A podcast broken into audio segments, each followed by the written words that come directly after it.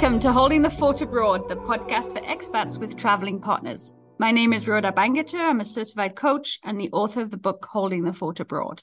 In this podcast, I interview men and women who live abroad and have traveling partners so that we can all benefit from their wisdom and experience. I also invite experts to apply their expertise to this topic. Today, my guest is Karina Lagarrigue. Karina is an adult third culture kid, a psychologist, a sex therapist, and a mother. She helps expatriated, cross cultural, and frequent traveling couples and families to thrive. We will talk first about her research that she's doing on becoming mothers abroad, and then she's going to give us her insights into frequent business travel when you're a mum.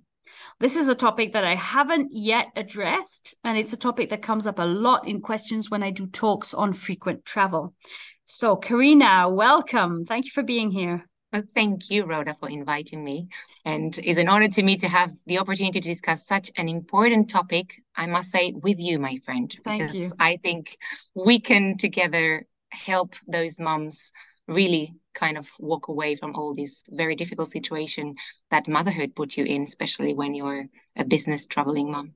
Yes, I think you have the the part of being a mom of working which is already sometimes you know you're torn between two th- two things very important parts of your life. And then you're when you add frequent business travel onto it and distance how do you do that? How do you live it? We're going to go talk about some developmental stages as well.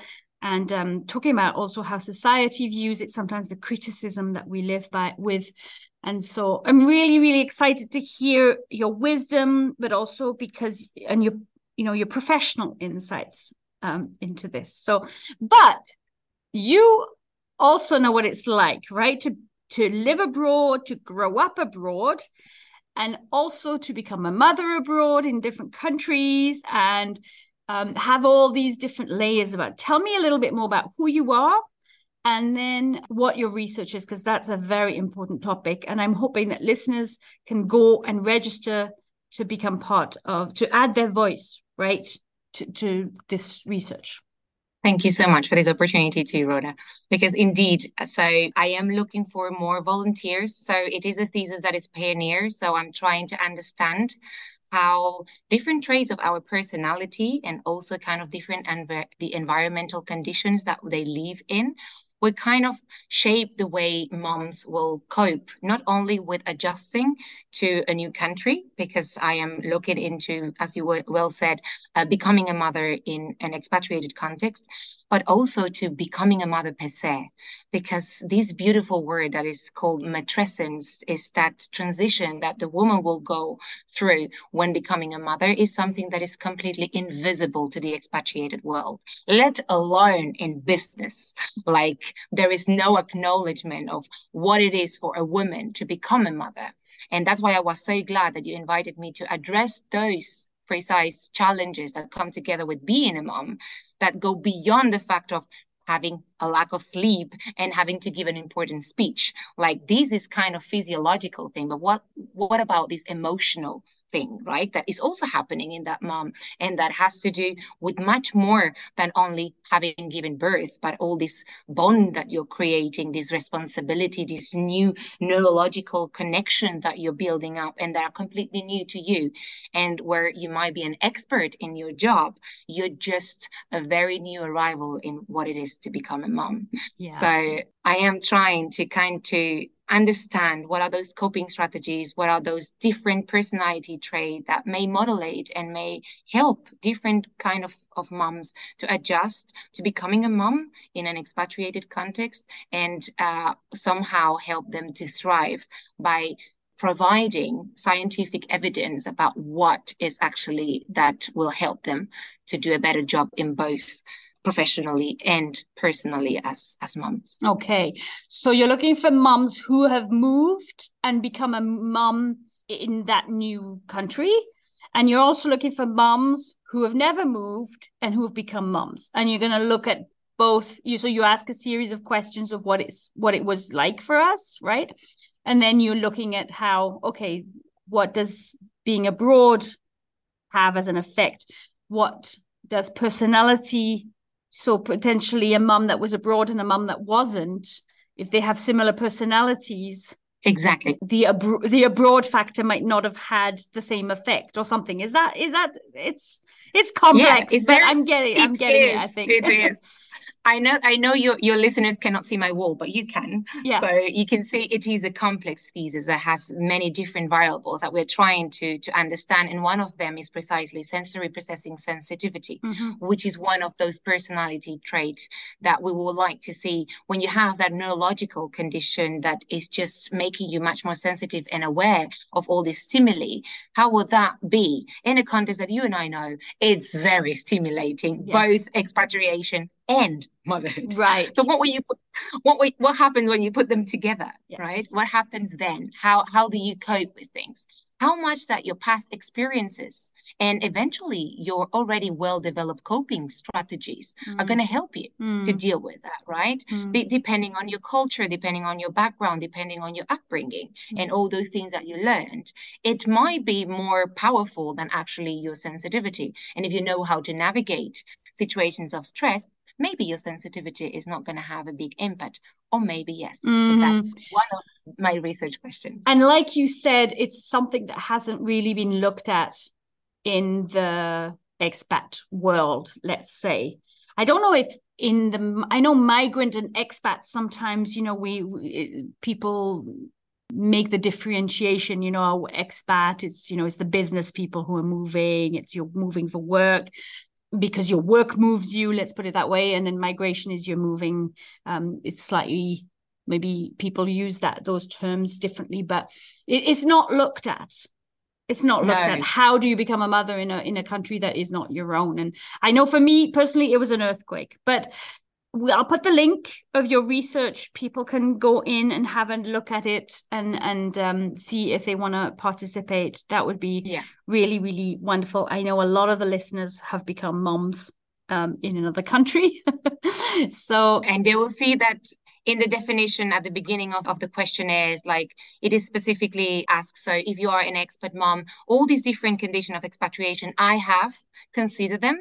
So I don't want anybody to feel excluded here because it's true that we do come with a different context mm-hmm. when we're coming from different reasons for expatriation mm-hmm. but that's that's something that i will sub-analyze okay. in different groups and then find similarities and differences there too okay. so i don't want anybody to feel excluded like your motherhood it's something that i want to understand and i want to help to feel better mm-hmm. so please jump along if you're listening to this podcast and then uh, precisely what you were saying before i also need a control group that's what we call in research right we need those moms that haven't uh, been expatriated and we want to still see what are those differences in their personality and their environment, right? That may help them or not in that transition into motherhood. So you're going to find those two links. I will share them with you, Rhoda. Super. And uh, they can join in the one that suits their reality. Super. Best. And I look forward to hearing. Maybe you can come back again when you get the results because I'm really looking forward to hearing what you find out.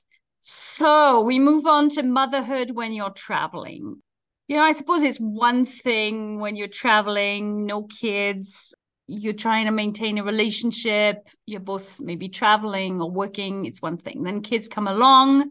What do you do? I know that some moms have told me, you know, do I continue traveling? My kid's six months old. I'm, I'm, you know, he has separation, there's separation anxiety, or there's how do I leave?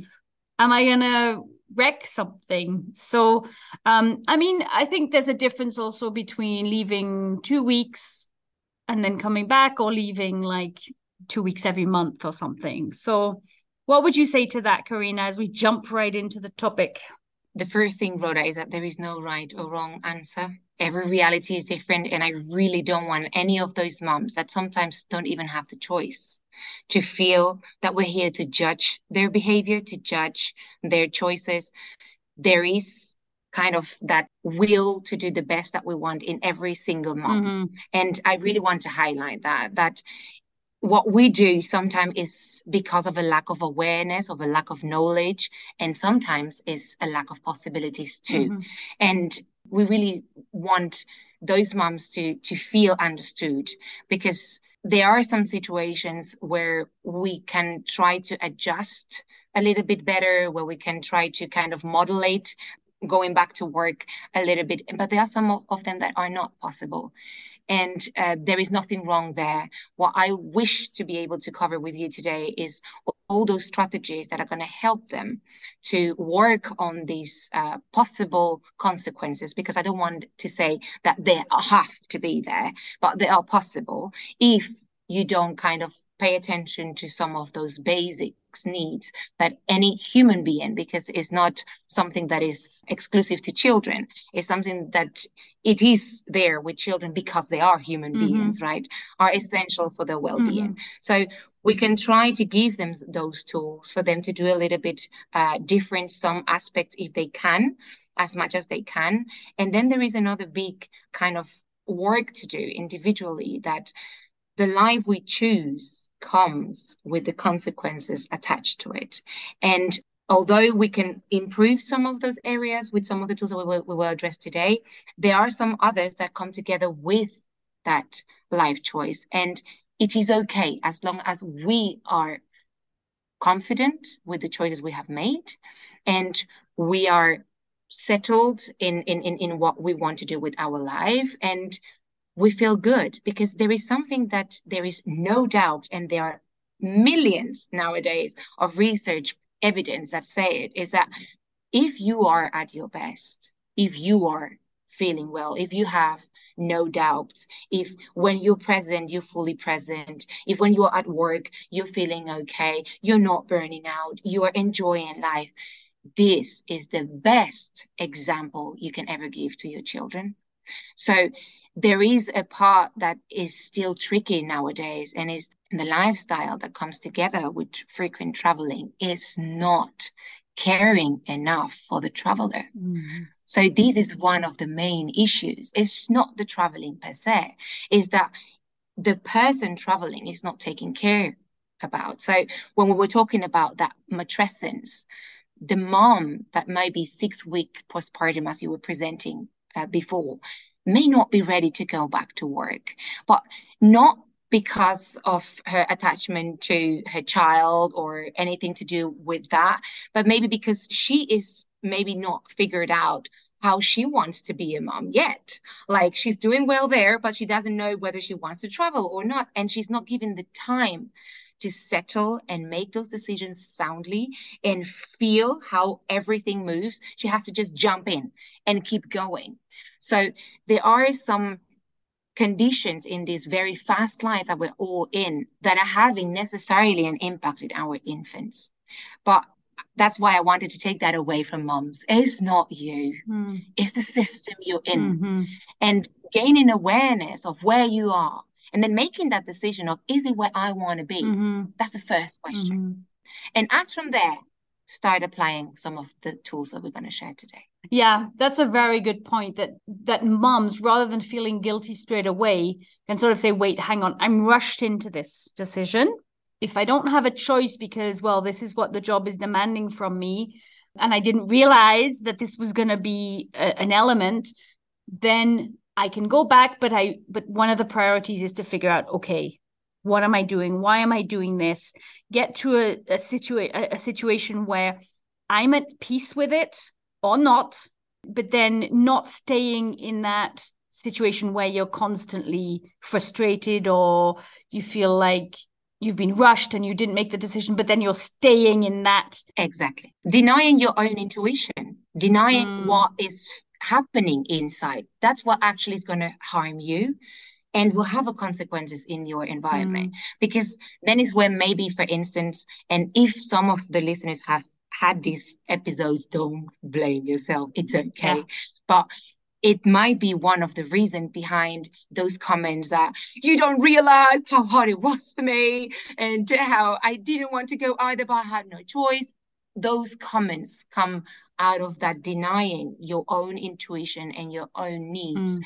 And it's harmful for the child that may have felt your absence and then it's like there come on i didn't send you off mom yeah. Like, you made your decision so that's when the whole thing starts is like being truthful to who you are and this is super difficult rhoda because so many times we end up doing jobs and i had that conversation with the lonely diplomat for instance that so many times we end up doing those jobs due to some invisible loyalties. So all these invisible patterns that we carry along from family tradition, there are many invisible reasons that will make you do something that is not aligned with who you are that taking the time to review that was would probably be sound to do actually mm. rhoda before becoming a mom because then you know where you're starting from. Well that's very true. And uh, but for those who are living it now or who have lived in the past and still feel the sting i think taking the time to say okay i'm going to just process that give myself the time to process it so it's not hanging around my neck going into the future, no matter how old the kids are, probably, that then you come to some sort of either grieving what, what you missed out on or coming to peace with the decision that you took and then saying okay from now on there are tools i can use and and to make exactly. sure that it aligns with who i am. Sometimes it's our choice. We're like well why can't i have both? Why can't i have this lifestyle that i love this job that i love? Because hey men often can and then, oh, I threw that in. Oh, that's a whole other conversation. Uh, oh, but but I, I think it's it's a reality. It's like, well, well, I love this job. I love the traveling. I want to do it. It's my choice. Can I have both? Can I have the parenthood and the um, job? And let's just put to one side the thing about men and the differences between men and women for one minute, because that's yeah. I'd like to address this question first. Precisely. I think there is then a whole historical and cultural chat to have right. here around these differences between men and women, right? And and of course the biological part that they're still evident in in between, right? But it is true that uh, I have that amazing colleague of mine, Elena Gomez, that uh, she works right around that mental fitness and and that wants to help those women to do it all and and to have it all and uh, that's where one of, of, of my research questions come from right? It's like can we all do it all? Is it something that uh, every human being is equipped to do? Like are there individual differences that may not allow us to do it all? And it's okay too. Like i work with highly sensitive people especially right? And and those that are uh, highly sensitive to their environment and to all these stimuli uh, finds it very difficult to do it all. And although those mental fitness exercises Alina Gomez share are very powerful and help you to come back to your body and i think are essential to any human being like if you master your mind if you really know how to get out of those loops that are using infinite amount of energy you could be using for something else you're definitely going to be much more efficient. And that's a truth and i have no doubt there but at the same time, the amount of uh, activities and stimuli and kind of deep processing that each person can take is different. And we live still in the society that is built around this factory uh, build up, right? Everybody the same thing, everybody the same input, everybody the same activities in the same schedule, in the same timing, where we are not the same we are just not the same. Each of us is different. Each of us had a different package that they brought into that school of business. Uh, they came in with different stories, they came in with different abilities, with different personality traits. And although the content could be the same, the way first the person is going to assimilate it is different, and the way the person can process a better outcome is different too. And that's why we're having so many burnouts, is because we are still believing that everybody can do the same thing the same way.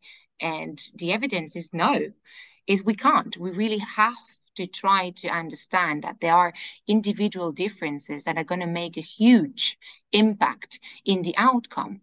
So understanding that it is different for each of us and it, this is is something that goes beyond gender because there are those wonderful dads that are there holding the fort abroad too and you know that Rhoda. absolutely and some yeah. of the uh, these other dads that are incapable of that and that even if their wives are the traveling wife and they are at home they look at the duty saying oh gosh how do i do that where do i start with and it has nothing to do with being a better or a worse dad. It yeah. has to do with so yeah. many other complex reasons. And the first thing we wanted to take away from here is the guilt, Rhoda. there is there is no guilt to feel there is just a genuine yeah curiosity that should be activated in understanding who we are individually mm, that's a very good point. And also each child will react differently to the travel to the absence.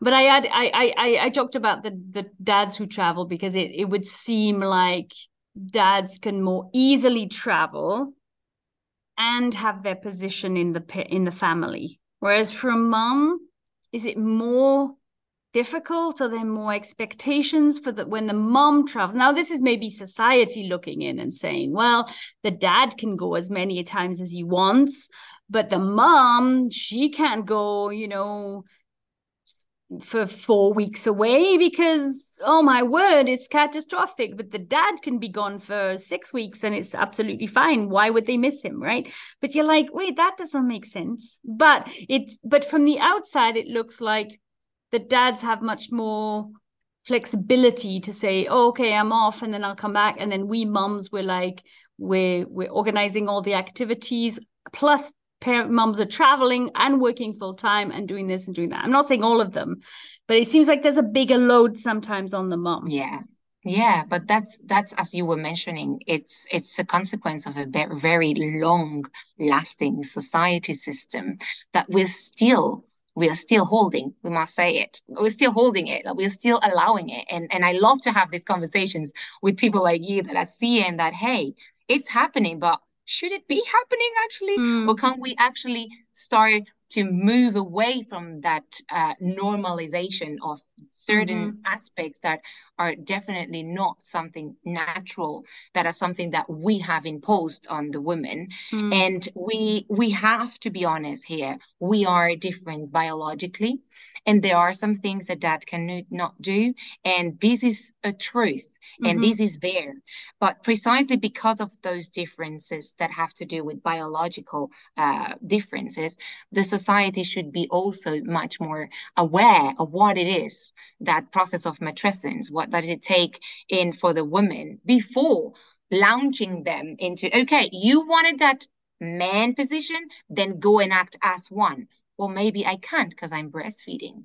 And I cannot be breastfeeding my child while holding a very important meeting with the board of directors. Mm. Like maybe we need to adjust either the environment where this uh, meeting is going to be, the timing where it's going to be. Maybe we can take into consideration that somebody else during a period of time can take that part of, of my duties away. So there is that need of walking away from uh, dividing the society into male and women because mm-hmm. I find that very sad. Mm-hmm. Like polarization is, is always something sad because it just tears you apart instead of mm-hmm. summing your, your mm-hmm. strengths, right? Mm-hmm. But there is also that need to understand that we, despite the fact that we are different, we can still help each other.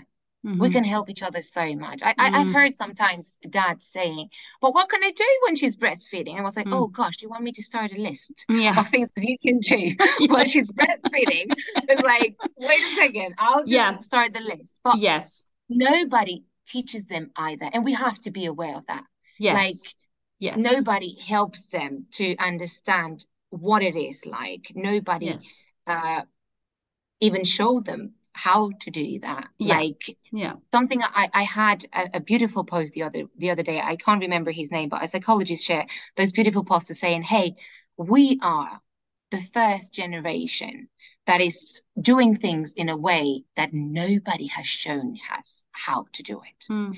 And when you are the first generation breaking patterns, breaking ways of doing things, it's double hard because yeah. you had no training you're just learning by doing. Mm. So of course we're going to do things wrong. Of course there are going to things that need some improvement, but it's already very brave to try to do things differently. Yeah, and it seems like there's the, there's the two aspects, isn't there? There's the mom who's just become a mom and who might say, "Listen, I need an adapted environment because there are some realities." Um, and there's also acknowledging that okay, we're talking about heterosexual couples here. That for the dad, their role is important. Very. When they're traveling, when they're gone, if they're the ones that are traveling, there are things that I cannot provide my my sons that he does. Absolutely. Especially now they're older, I think. He's showing them how to become a man, what a man looks exactly. like. Exactly. How he, you know, is is modeling. So um, I think there's there's the two parts. There's saying yes, when a woman becomes a mother, then there are adjustments to be made that are a reality. And there's also the fact that when if the mum goes, she also needs to put things in place that are going to be important for the relationship. But it's also important when the dad travels, not just saying, "Hey, the dad gets get off scot free." You know, it's important for both parents, whether it's the mum or the dad. Exactly. It takes two to make a child. It takes two to mm. make a child. And hear me out, not only to make it like physically, to mm-hmm. to raise them too. Like yes. it's from, and from I the think, beginning to the to yes. the end. Yeah. And there's a great book. Uh, there's actually two books uh, by Meg Meeker. Have you come across her? No. She's a pediatrician um, and she writes it from a Christian. Well, she, she has a little bit of Christian viewpoint in there, but a lot of it is is is not. You know, it's it's relevant whether you're a Christian or not. Um, but she's a pediatrician and it's um, strong mothers, strong sons, and strong fathers, strong daughters. And um, she talks about those the relationship. And she talks also about um, being a single mom and how you bring in male role models if you're a single mom to a son. And she, she's got some amazing advice in in there especially relating with teenage sons and um, some of the important things like not interrupting them. Like they're gonna they're gonna try and break loose so you got to let them go Absolutely. because the more you try and hold them in, the more, you know, they're going to try and, and move. So you're going to be the main target, like you have a target on your back. So, anyway, she has a very interesting points there. Yeah. So I wanted to say that about the single moms out there that. Yeah. Just to add, yeah, the single moms may need a role model for their male son, but also for their daughters up because we we often have that kind of again that uh, first idea that uh, moms will kind of uh, need to be that role model to our daughters to then become wives and and um, uh, fathers will be that role model for our, their sons to then become men. But the truth is that when there is a lack also in in in the family that are is is not acting so not necessarily it doesn't have to be uh, a man and a woman. It can also be two to women or two men, but there is that relationship model that needs to be learned too. Right. Like, how do you behave with another person? How do you entangle all these activities that you have to do, responsibilities, mental load? Because even in, in a couple between two women, you can see that there is often somebody that will take that mental load. It is about understanding when you are a single mom, all this mental load is on you. So if you are a daughter and have no no father. You may also kind of have that kind of example that all the mental load is going to be on you but just because you don't have a person that is sharing life with your mom and that is showing you how to take that mental load. So finding a person that can teach them to share that mental load how to relate to each other that will help that single mom to share responsibilities to show how this is a team job and team in the larger word the better. Like it really takes a village. It's something that is important too. Oh, that's important. So for a single mom to find that exactly around her, so she's showing, or a single dad, she's modeling to her children that hey, I'm I'm not just struggling on on my own. I have it. There's a team. We help I'm asking for help. I'm creating exactly some sort of support system around me so that this makes it work. That's so important. Yeah. Exactly. It goes beyond the role model as a man or as a woman to to raise a strong woman or to it goes raising a person. Yeah. raising a yeah, person. Yeah, it takes much more than just your gender role. It goes so much beyond. And yeah. and one of them that we I have the feeling, Rhoda, we are we are missing with all this individualistic uh, upbringing that uh, we are kind of submerged into is that community feeling that yeah. you you're not meant to do that alone mm. not even when you are abroad as an expat mom you should never do that alone yeah that's the one of the biggest things that that i miss and i think a lot of people miss by by moving abroad is then you you like you have to re you really have to recreate that and um but you don't always have the opportunity or people you know it takes a while to build sometimes relationships. So um but that that's that's a that's another topic but it it it's it's a very interesting one very interesting one because i yeah. Um so what are the essentials for a traveling mom? Uh what does that child need from her how can she feel like that that child feels loved that she's doing the right things because we all like doing the right things and being perfect? No sorry there is no perfection. But i think you know how, can how can she know that okay she's doing her best and that she can that there can be travel and motherhood? So actually you brought a, a word and i was thinking about our podcast today. I thought this is a word that has to come up because it's there so often perfection like we all seek for perfection. And a, if I have something to say with that word is the most perfect motherhood comes with the recognition of imperfections. Mm. That's where it lays. Like when you give your child the opportunity of seeing your cracks, of seeing your learning phases of seeing your doubts, you're raising a much stronger person because that person is feeling allowed to also share, hey, I'm cracking here. Hey, I'm lacking here. Hey, I'm needing that or needing these. Where if you are uh, bringing a child with that conception that I am doing everything well, I am magnificent in everything I do, and everything I do is what I am sure 100% you need. You're not leaving room for that to happen, for them to actually openly communicate with you what is happening for them. Because you said that before, Rhoda. It's going to be individually for each mom to decide and manage and discover their own way of mothering, but it's also going to be for each child to receive that way of mothering to be able to express what it is like for them. Mm. Like for one of them, your traveling could be fun because it's more time with dad. Like when you're away, dad is fully present and he's much more engaged. And actually, it's okay if your child has at least one secure person in their life, you are ensuring their emotional stability a great deal. Yeah. So we have to walk away from moms or essentials. If moms are not there, is the end of the world. No, we need to ensure that our children have that emotional state stability and if we can have someone that is there that is a caregiver exactly so mom or dad it's going to make a, a great difference so making sure that this is there is already great then of course mm-hmm. we cannot give up our role as moms or dads to a caregiver just like that like okay so i am mm-hmm. not there so mm-hmm. now the nanny is going to take over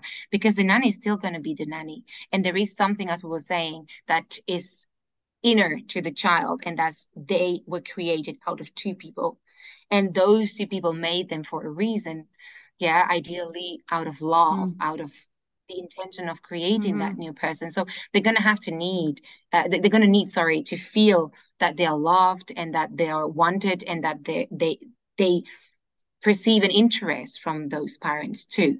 Like it's not going to be hmm. sufficient. Mm. Like I always explain to my patient that the stability comes in a glass and the bottom of the glass, so emotional stability, the, the, the bottom of the glass is mom and dad.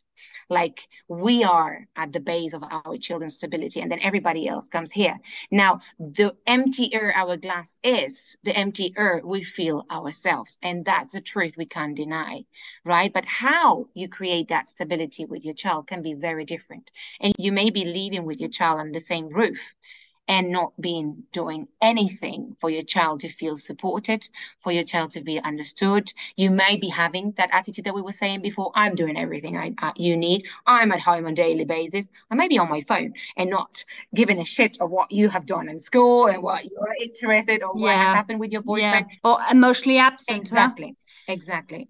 So yeah. it is not about being there physically that is most important is about giving them room to feel safe with you to find a person that they can relate to and no matter where you are how you are that they know that they can reach out to you if they are in need and that you will respond because that's what every baby start doing. They cry and they test. If I cry, do you come? Oh, you do. Yeah. Oh, okay, that's good. That's why they do it again, right? Oh, then when I do, yeah. do you come? Okay, so if something hurts, if something feels weird, if I feel scared, yeah, I cry and you come. And this is something that we tend to forget that it's not because the baby stops crying and start talking that we shouldn't be addressing it with the same intensity and intentionality. If a child says mm-hmm. something, listen to it. Listen to mm. what that mm. child is saying. It might mm. be saying something that is difficult to hear, but mm. it is something that you need to hear. And that's what we are saying before. Your traveling may not be the problem. The problem may be that when you're home, you're exhausted. And what's the mm. key for that? Self care. We are saying it before. Mm. What you don't want is to be absent. And this is key. Like when traveling, make sure that you rest sufficiently for those moments where you are with your child or for those moments where your child will reach out to you. You can be fully available for them. Yeah, that's tough, especially with the lives that we lead. Even I see like I'm home, but I'm if I'm working, I'm doing this, and then I'm like, oh, my kids are getting the dregs, the end bit of my energy, and it's not really fair, is it? Uh, so I'm addressing that. That's a very good point. So how does a mom do it? Like with a, if for example, I'm a traveling mom and I have a child that's not talking yet.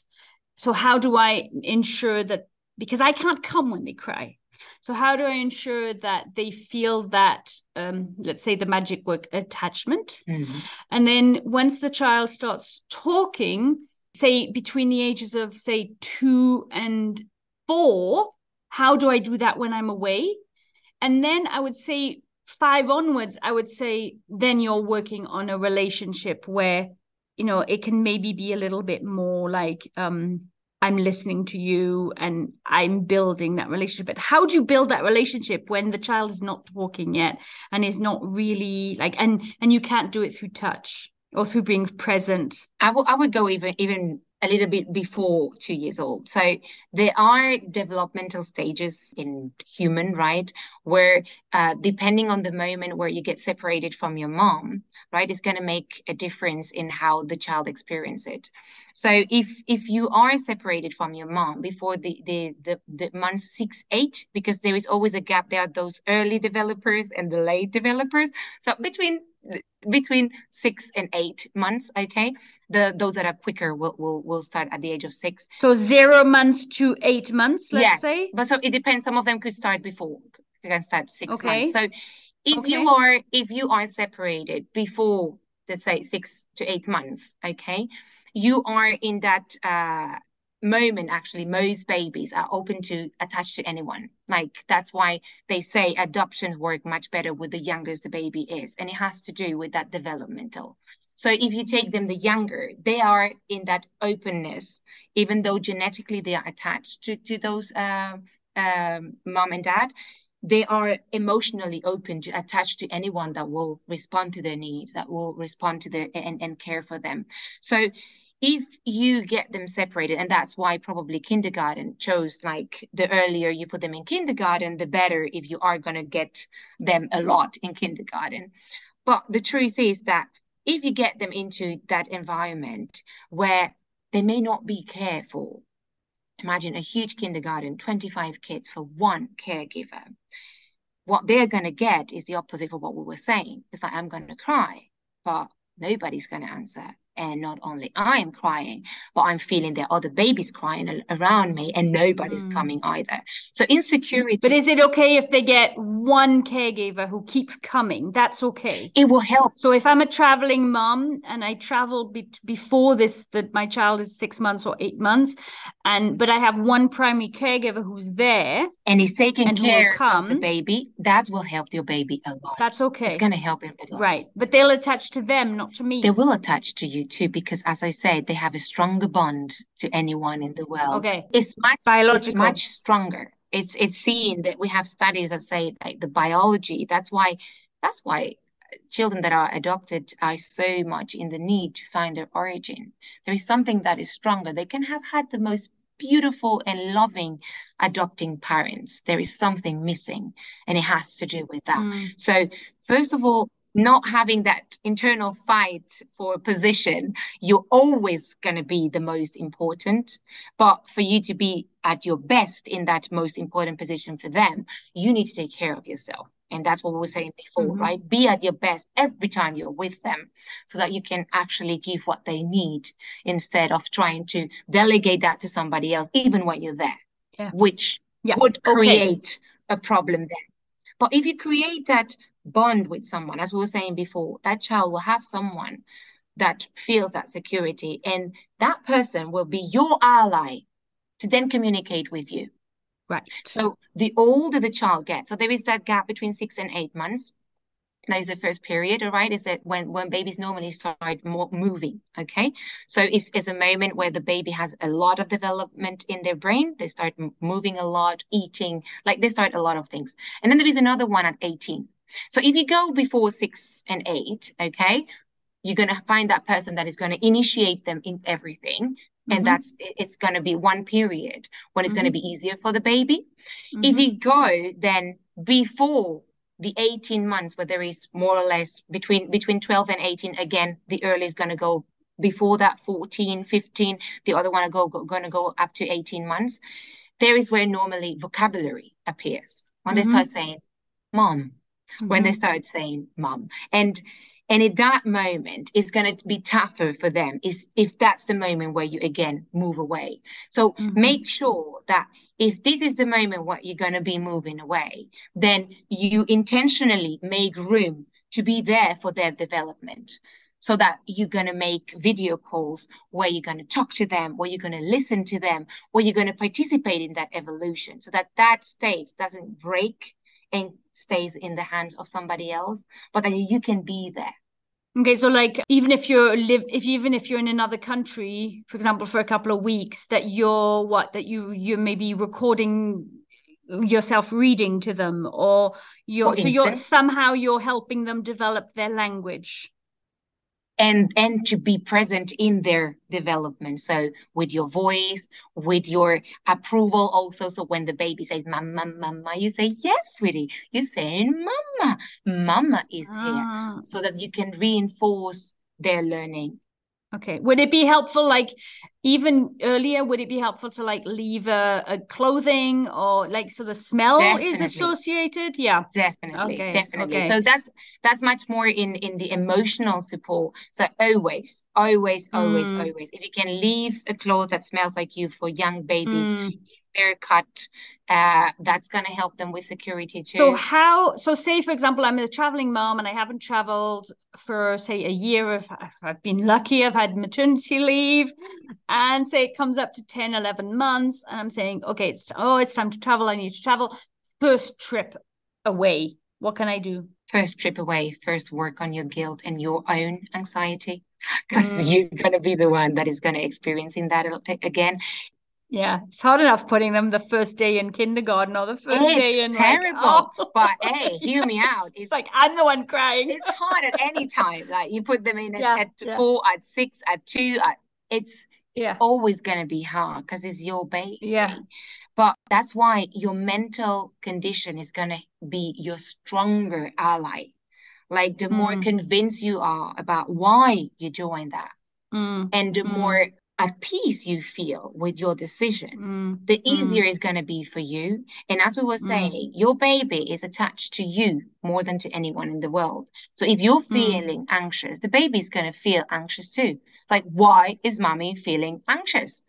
If mommy's feeling mm. anxious, there is something wrong. I should be feeling anxious too. Right. Where if you control okay. yourself and you feel that this is okay, that your baby's going to be okay. This is proven. Like you can see amazing hard situation where the mom is super calm, the baby is scared, the mommy holds the baby, feeling absolutely convinced of what is going to happen, and the baby cools down. It's like, it's, that's incredible. It's like I am okay, you're going to be okay, and I generally transfer that feeling to you. That's incredible. Wow. Uh, to get yourself to that position, I'm feeling the anxiety of the mom who's leaving, and I'm not even leaving. Um, but just, just, just, I just want to address one thing before we move on, or before we carry on. it's going to be a longer one than usual, but that's fine. I think it's a super important topic. Um, at one point at the beginning, you said um, you were talking about this very thing, you know, to to get to at peace to being tra- to traveling, to being the traveling parent.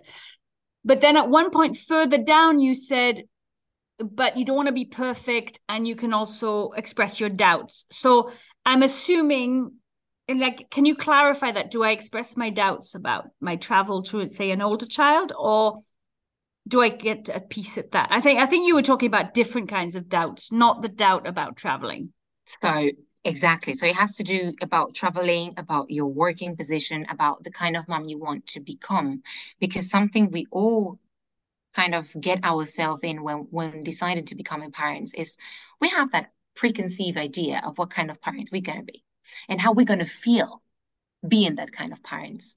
Mm. And then reality hits, and then yes. you actually discover how it makes you feel. And sometimes yeah. it has nothing to do with how you imagine it. And yeah. it's okay too. It's okay too. Mm. Now, whether you should share it with your child or you should share it with somebody else, I would say first share it with somebody else. Make mm. yourself clear Try to find a person that helps you. It can be a therapist, it can be a family member, it can be a friend that has that capacity to help you to ground yourself and to find peace. And mm. once you have found that peace, then of course you can share with your children because that's mm. where you can share even the process right? It's, it's, it's a bit the same as what we're saying with, with, when we're addressing big emotions right? You say don't try to, to to use your your your brain where you are filled with emotion because your brain is collapsed. So first calm cool down the emotion and then address everything rationally. So it is about giving yourself time to find how you're feeling about that new role that you are now. You're something else mm. than a traveling mm. person. You're a traveling mom. How does that mm. feels really and honestly to you? And if it mm. feels okay, work on that social guilt too, because it's social. Yeah. It's social. Yeah. If you're feeling yeah. okay, then it is going to be okay. And as long as you're aware and if you're listening to this podcast, oh gosh, you're a person that is questioning yourself a lot, and you are looking for answers and you're looking for better uh, ways of raising your child, and you want to keep that connection, then just go ahead and do it. Be mm. precise and, and and and concise and very constant with your actions what yeah. is going to be your communication plan? How are you going to communicate with your child when you're abroad? How is the routine that you're going to create for your child? When we were saying, depending on the stages, it's going to be different. When they're younger, they're going to need your videos much more. They're going to need your voice much more. They're going to need to, for you to see them there to feel your present much more so leave your t-shirt leave your your uh uh, necklace, right? Sometimes you have those uh, teething necklace that you're normally wearing. Leave your teething necklace with your smell there. Like there's so many things that yeah. you can help your child to feel your present there. But then choose that reliable child childcare that is going to be there to create that emotional stability too and be conscious about the impact that is going to have in the life of your child working on that jealousy and understanding yes. that they're not taking away your role ever. And they can't. Mm. You shouldn't be wanting that. And they can't. And they can't anyway. No. Yeah. So it's about it's so it's important to work on your doubts about traveling if you have them so that it's important to be at peace about it Absolutely. and to work along that but then it's it's going to be totally normal to have doubts about how parent how you're parenting Absolutely. to kind of go oh my word da, da, da, da, da, what am i doing? Like am i what kind of parent am i? How can you know and not to be the perfect parent. I think that's the distinction i wanted to make. So then uh, an older child you're traveling how do you keep the connection and the, how do you work? Because i i always say you know it's about even when you're under the same roof it's about the relationship not about you know i told you so and uh, not about sort of controlling behavior. So how do you how do you create and i'm i wanted to add this. I met a woman on the plane a couple maybe two months ago and she was a ceo of a company she started. She was a single mom. She had grown up children and she said she she had traveled a lot. Like she was always she's traveling. And at the beginning her mom helped her and that was a great help and then I wish I'd asked her about the caregiving. I think then, uh, yes, I think I did ask her, and then she talked that then uh, later on they went into kindergarten, uh, into a, nursery. But she said that she they always felt loved. She said one of the silver linings was that they became independent because mommy wasn't around to serve them, do everything. They they were very uh, self sort of proactive with doing stuff. But that was also something that she encouraged. She said she arranged her schedule to um, for them all to travel. So she would take them along if you know during so she would be like okay i'll travel during the holidays. They'll come along. They they tagged days on. She said it was amazing. And she actually has a company where she encourages she employs moms. And i think that was also she created her own environment that was conducive to being a mom which was very interesting and so it was just interesting to talk to a mum who had traveled and who had grown up children and who had lived it and who said, yes, it's, it's possible. You just need a, a good support system. They need to know that they're loved. And I arranged, I, you know, I arranged my schedule and they, they came with me and we've had some amazing times together. And I thought that was fabulous to hear. And that's the beauty that comes together with that very wide mind that I think we need to develop. There is not only one way to be a mom. There is certainly no way to be perfect. And there are always possibilities to do better.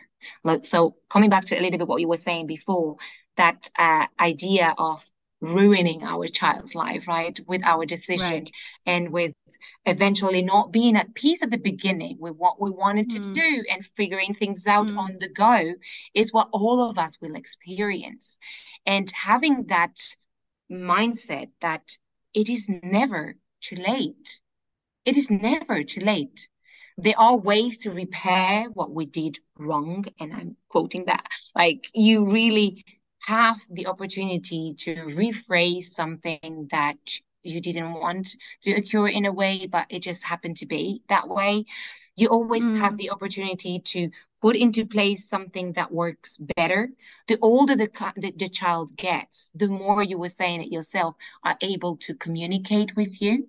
So that is mm. not an unidirectional communication plan and contact contact plan is from the two sides. I get to say, I'm available here and here and here, but you get to say, I need you here, here, and here too. Yeah. So that yeah. you can put me in your agenda too, and you can consider my needs as much. And that's how we feel loved. Human mm. needs to feel seen, needs to feel heard, need to feel that they are part of the, the person that they share their life with, and that they're not a complement of their life when yeah work is finished no you're yeah. always there I am on a trip, but I'm taking you with me whenever I can. That's what you were suggesting that this mom do, does, right? Or if uh, you have a football match and for you it's essential that I'm there, I am canceling every single appointment that they put on Saturdays because Saturdays are for my son and I can be fully busy Monday to Friday, but not Saturdays. And that's the way yeah. it is. So it is about making those clear compromises with your mm. child that will help them to feel that love, to feel seen, to feel yeah. supported. Yeah. And that will make them feel that they belong to that relationship and create that attachment.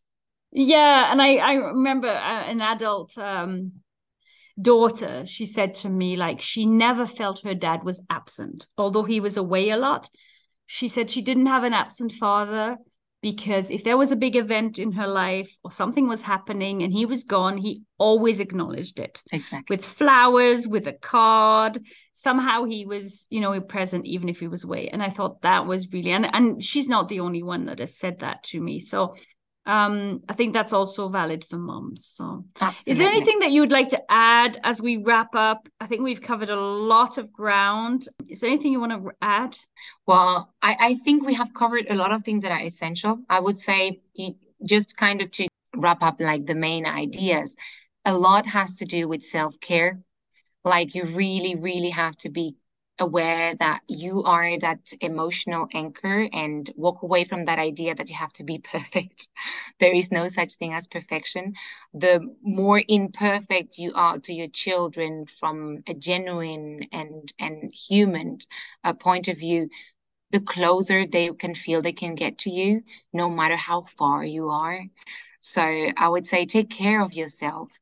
Be true to how you're feeling and try to make sure that when you are there for your children, you're fully there, but not only for them, Rhoda, for yourself too, because yeah. that will help you when you're away too, to have all those good yeah. memories. Yeah, yeah. And and what you said in there as well is is the managing emotions, right? It's being able to um regulate the emotions, accept them, express them, um, and then when we don't drown in them do they that's a big thing i learned in the last few years is is even the biggest emotions when we actually acknowledge them it already kind of um, takes some of the bigness away so and if you need help it's okay you don't have mm. to do these alone you shouldn't mm. be doing that alone it's something yeah. that is meant to be shared and if you feel different to other moms around you, it's just because you are you. And you shouldn't be looking like the mom next to you because you are you. And accepting the mother you are able to be is what is going to help you to become closer to the mom you want to be. Hmm. Thank you so, so much. I think that's a perfect conclusion right there if perfect there is. Thank you so much, Karina. well, thank you, Rhoda. This was a very natural conversation, as always. Uh, I always say that we should record all of our conversation because you always bring wisdom to the world, and I'm so glad you're doing these podcasts. Thank you so much.